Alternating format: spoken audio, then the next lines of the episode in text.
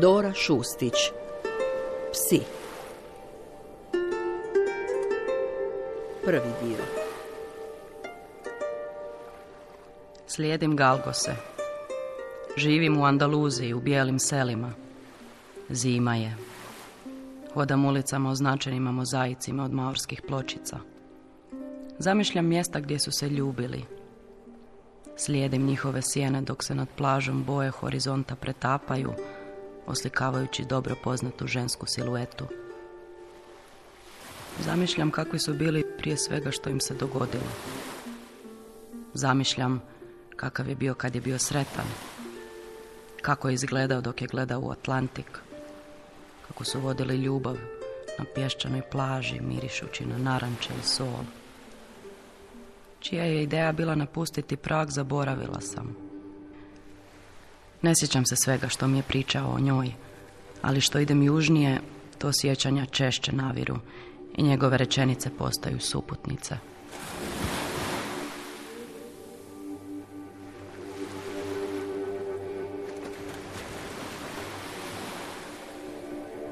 On je sa mnom na ovom putovanju. On je uvijek tu.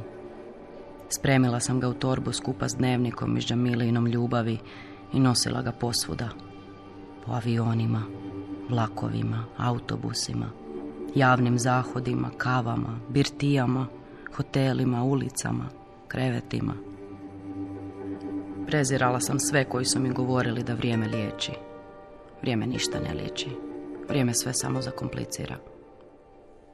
Da sam tog jutra, kad je odlazio, nešto rekla, bilo što. Otvorila se, rasplakala. Probala ga nagovoriti da ostane, da sam bila iskrena, manje sramežljiva, manje mlada.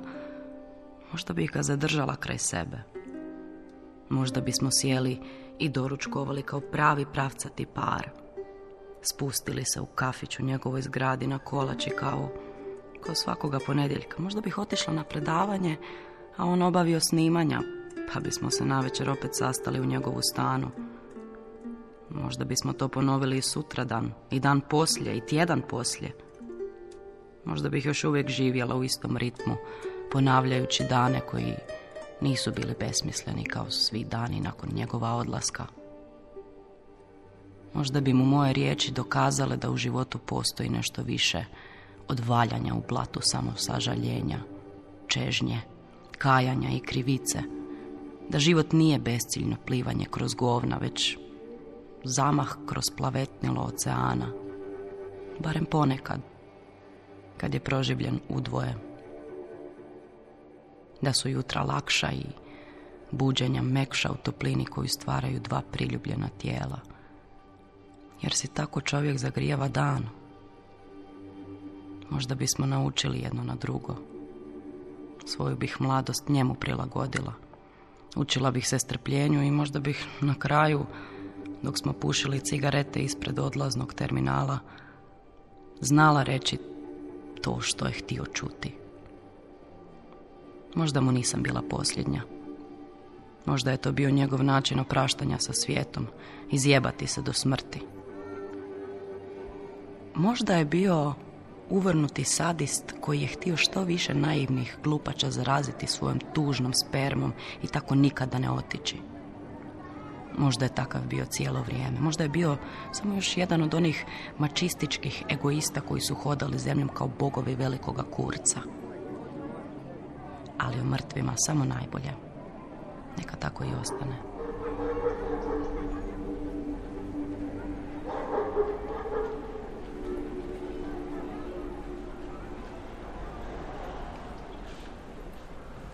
U predgrađu Hereza, na putu za Kadiz, susrećem Galkose. Zalutale, izgladnjele. Zureći u njihova rebra, osjećam ga pod jagodicama prstiju. Pronalazim ga u tim utorima, u rupama u kojima je nestajao. Galgosi bez mesa imaju pogled mučenika kojeg uveseljava jedino pomisao na kraj. Na autobusnoj stanici opkoljavaju putnike što čekaju na ukrcaj. Izvijaju se oko nogu pretili španjolki, slineći na njihovom mašću.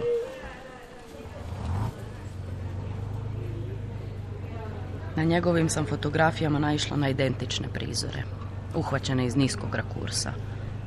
Iz nepoznatih mi razloga nosim ih u torbi i na izletu Herez. Mogla bi ih se napokon riješiti. Dati ih galgosima da ih izjedu i sluđeni glađu zjebu vlastite portrete u nadi da će si tako očuvati vrstu. Galgo me gleda. Gledam ja njega. Sretna što nas razdvaja staklo autobusnog prozora. Otvaram stranicu knjige koja prikazuje krupni plan dvaju šteneta, dok jedno drugom ližu šape. Brat i sestra, tako sam ih zvala. Jedno smeđe, drugo svjetlo. Kao pas koji zuri u mene kroz prozor autobusa. Samo što je ovaj sam, bijesan i star, napušten. A brat i sestra na slici mladi su zdravi i imaju jedno drugo. Čak i kad prikazuju ružno, na fotografijama uvijek ostane nešto lijepo. Ushićenje iza vizira. Dokaz čovjekove nepogrešivosti u pronalasku savršenog sjecišta mjesta i vremena. Dok jednog jedinog savršenog trenutka ostane vrijeme začahureno na celuloidnoj vrpci. Autobus kreće i napuštam galgose. Čuvam ih u torbi. Stišćem na fotografijama. Svoju nervozu utiskujem, kao podsjetnik da postojim, na tvrdi mat papir knjige koju ću sutra u Kadizu pokazati Izabel.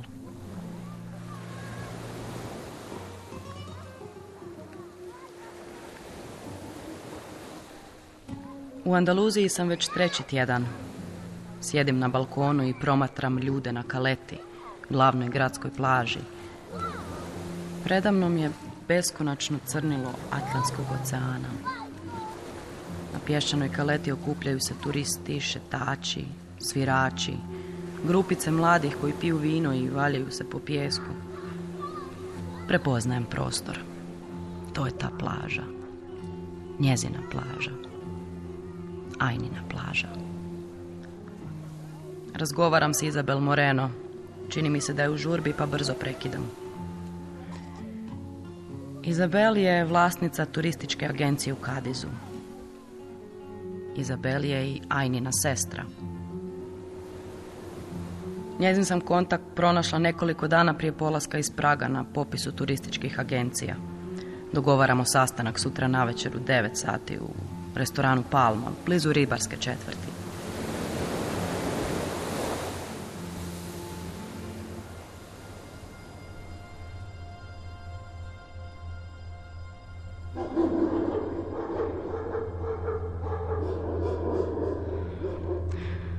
Ista noćna mora. Hodam po stanu roditelja u rijeci i slijede me psi. Izlaze iz soba i preprečuju mi put na hodniku. Napadaju me. Skrivam se u svojoj sobi, blokiram vrata stolicom. Pokušavam se sakriti u ladicu ispod kreveta, ali unutra je gomila stvari. Stari dnevnici, časopisi, drvo znanja. Ona narančasta Baywatch stvar za spašavanje.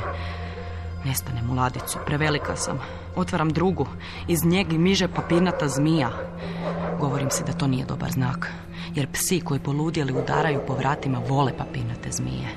Zatvaram ladice i shvaćam da sam u zamci, među zmijama i psima. Otvaram vrata sobi i dopuštam psima da me grizu. Razdiru me, razvrće mi meso po stanu, otkidaju butine. Češem se u snu i budim prestravljena. I onda opet. Opet ne mogu spavati. Prostorija titra i oči mi krvare. Shvaćam da ću sutra opet biti umorna.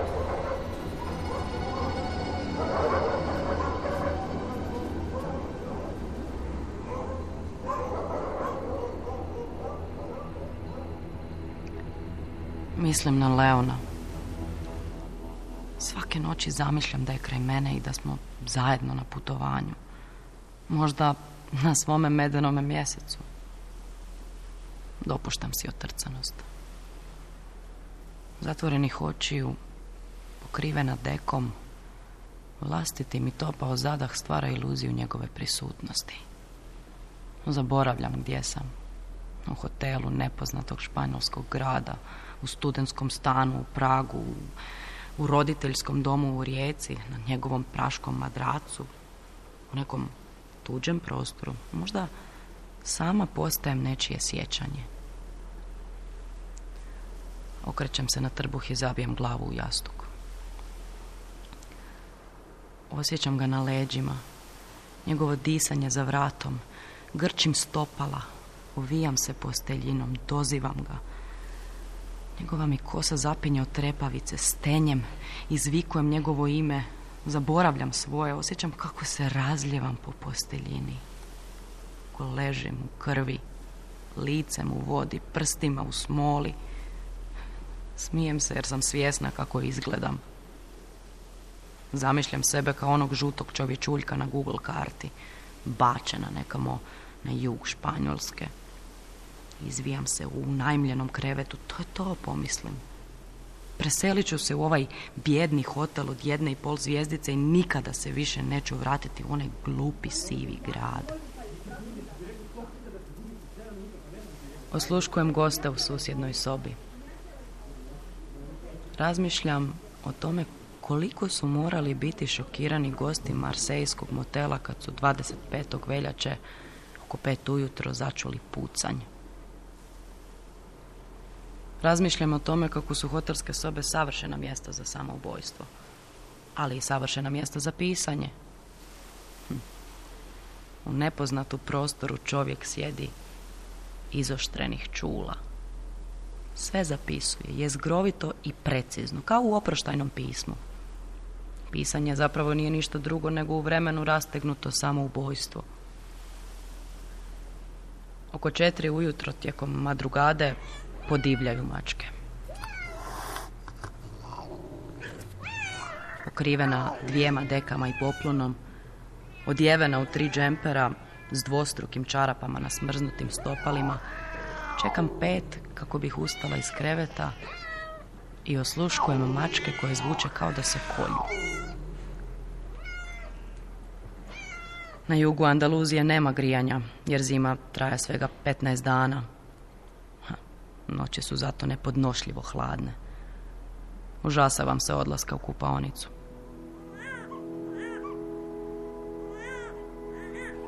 U pet napokon ustajem i odlazim na balkon. Beba na prvom katu hotela plače i budi susjedstvo. Sjećam se da sam neki dan pred ulazom u hotel vidjela mladu mamu u kožnatoj crvenoj jakni kako gura dječak u lica puna plišanaca. Možda je ovo dijete koje plaće njezino, a možda je i moje. Možda sam to ja, ta mlada lijepa mama s djetetom, sama, s košarom voća, mršavim nogama. A ova luđakinja na balkonu suočena s crnilom oceana koje joj dodiruje stopala, njezino je sjećanje. Njezina burna prošlost, kako to obično piše u biografijama. Sve ono što je potisnula, zapisala u dnevnik zaboravila. Sve ono što je ostavila za sobom, nadajući se da će se nanovo izmisliti kroz svoju kćer. Da će kroz nju živjeti ispravno.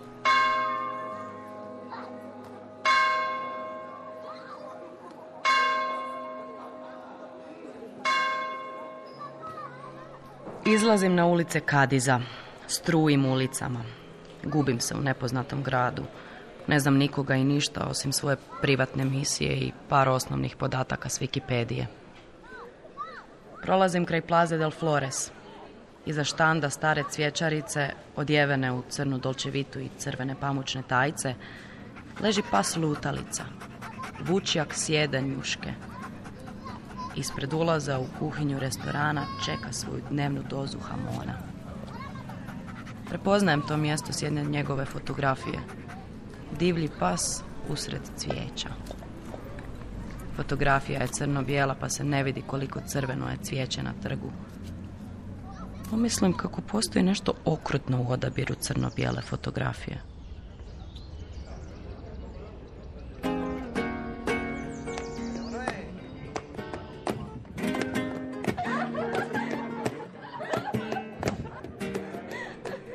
U dupkom punoj perli de Cadiz, tradicionalnoj flamenko penji, Osamnaestogodišnja se plesačica na drvenoj pozornici izvija kao žena koja vodi ljubav usred ljetne sijeste.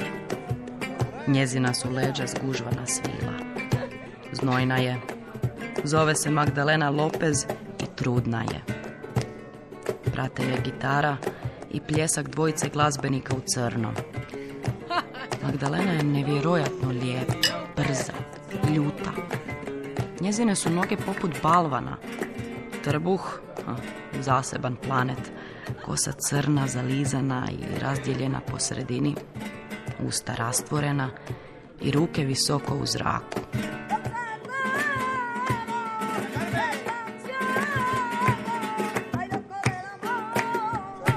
Izvija dlanove u ritmu udaraca gitare.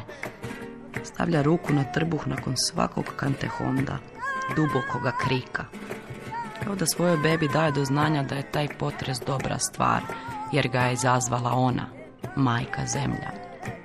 A bit će to najstrastvenija beba na svijetu, izvikuju svirači. Ježim se cijelo vrijeme. Svaki ole ujedinjuje salu po nekakvom neizrecivom načelu. Svi činimo jedno pulsirajuće tijelo sastavljeno od onih koji izvode i onih koji slušaju. Tijelo koje zavodi.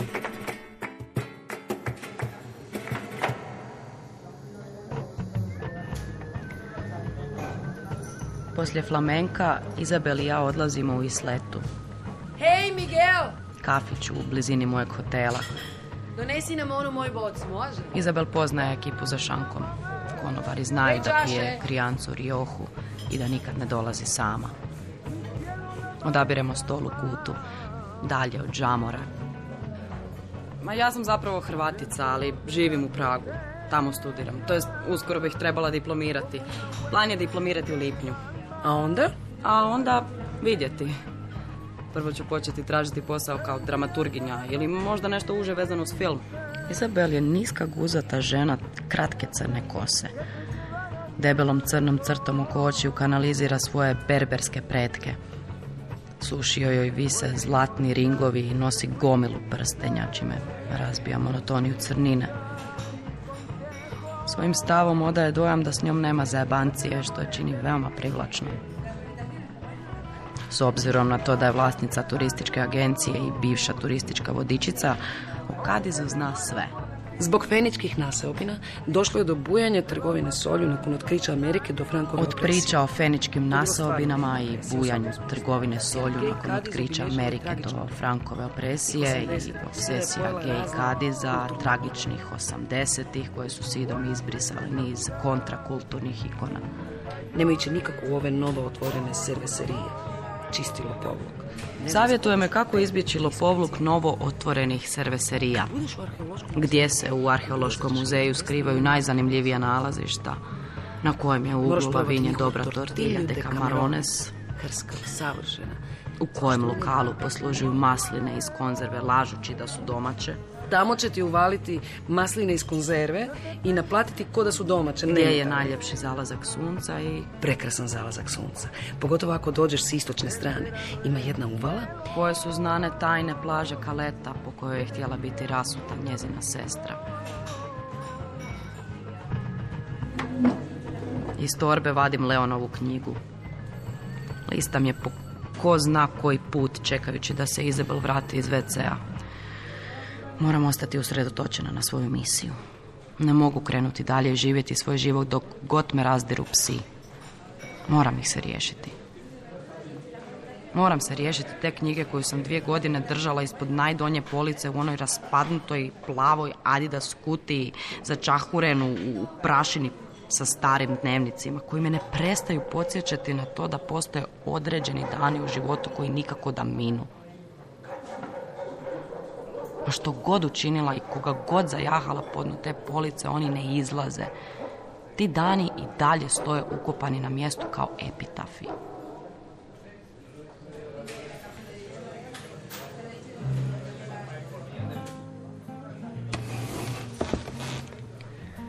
Vrativši se za stol, Izabel uočava crno-bijele pse. Fotografije Galgusa. Da, lutalica. Zaviruje u knjigu koja leži između nas na stolu i obje znamo da je ta knjiga naš zajednički jezik. Shvaća da nisam ovdje zbog kadiza ili tapasa ili zimskih ferija uz ocean. Više ne zanima tko sam ni što sam. Kakav je život u Pragu, ni sviđa li mi se Andaluzija. Galgusi su više od toga. Leon ih je dugo proučavao i prije njezine bolesti. Nisu bili samo usputne fotografije. Mislim da je stvarno bio očaran njima. Da, bio je. Godišnje je ubijeno na desetke tisuća galgosa. Puno sam pričala s Leonom o njima. Htio ih je prikazati kao graciozne, mirne pse, a ne kao gladne lovce, željne plijena, kakvim ih ljudi obično smatraju. Slijedio ih je po uzgajalištima. Sprijateljio se s obiteljima lovaca i uzgajivača pasa. Promatrao njihove pokrete tijekom priprema za lov. Sjećam se da je pričao da će prvo sastaviti knjigu fotografija, potom tiskati velike formate. Nije stigao do velikih formata. Stalno je pričao o njima, kao da se s njima poistovjećivao. Meni je izgledao kao pas. Da nije bio čovjek, sigurno bi bio lovački hrt. Prikazao je i nasilje nad njima. Jesi vidjela te fotografije? Sjećam se kad su bile tek razvijene. Kostur spaljenoga galga dugo me proganja. Vjerujem i Leona. Pljen je jedino što lovci od njih očekuju, znaš? Izrabljuju ih za profit. U novinama je bilo slučajeva kad su ih lovci nakon neuspješnog lova ostavljali u šumi sa slomljenom nogom kako ne bi mogli pronaći put kući. Prošle zime borci za prava životinja objavili su članak o pronalasku mrtvog galga na cesti sa zabijenim čavlima u lubanji. Čemu takvo nasilje? Tradicija. Ljudi misle da je običaj, ma koliko bio nasilan, opravdan u sadašnjosti samo zato što postoji već nekoliko stoljeća. Kažu da galgerosi, njihovi uzgajatelji, mučenjem i ubojstvom svojih pasa ispiru sa sebe ljagu neuspješnog lova. To puno govori o simbiozi čovjeka i prirode, zar ne? A i o Leonovoj okrutnosti na kraju krajeva. Njegovom osobnom sadizmu. Kako to misliš? Pa čučao je iza fotoaparata dok mu se nasilje odvijelo pred objektivom. Netko mora biti zadužen i za to. Za što? Pasivnu observaciju. Dokumentaciju boli. Kako god. Ta knjiga je totem njegove sebičnosti. Ostavljao je Ainu samu jer se nije znao nositi s vlastitom boli. Kao da je njegova bol bila važnija. Ja u tome ne vidim nikakvu poeziju. Samo obijest. Češe čelo i razbarušuje kosu. Šutim. Odmjerava me kao da pokušava odgonetnuti koju korist imam od svega ovoga i što zapravo radim ovdje, u njezinu gradu, sama usred siječnja pod krinkom pisanja. Okljevam biti iskrena. Njezine me ciganske oči plaše. Kako da joj objasnim da me jedu psi? Koliko dugo si ga poznavala? Kratko. Nekoliko mjeseci. Hm. I baš je tebi ostavio tu knjigu. Zvuči suludo, ali tako je. Izabel spušta pogled na raščetvorenoga galga. Komeša se na stolici i stavlja nogu preko noge. Promatra me. Znam na koga je podsjećam. Gleda me ravno u oči, kroz opnu bijelu očnice. Gleda u freske svoje sestre na poleđini moje lubanje. Vjeruje mi. Čeka.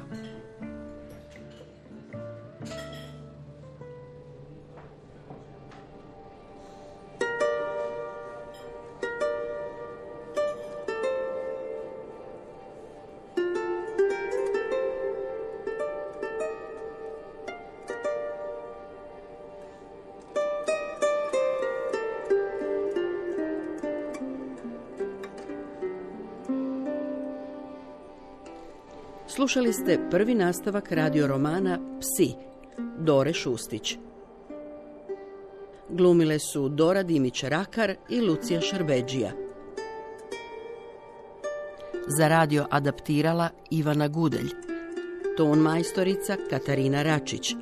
Glazbena dramaturginja Franka Meštrović. Režija Silva Čapin. Urednica Nives Madunić-Barišić.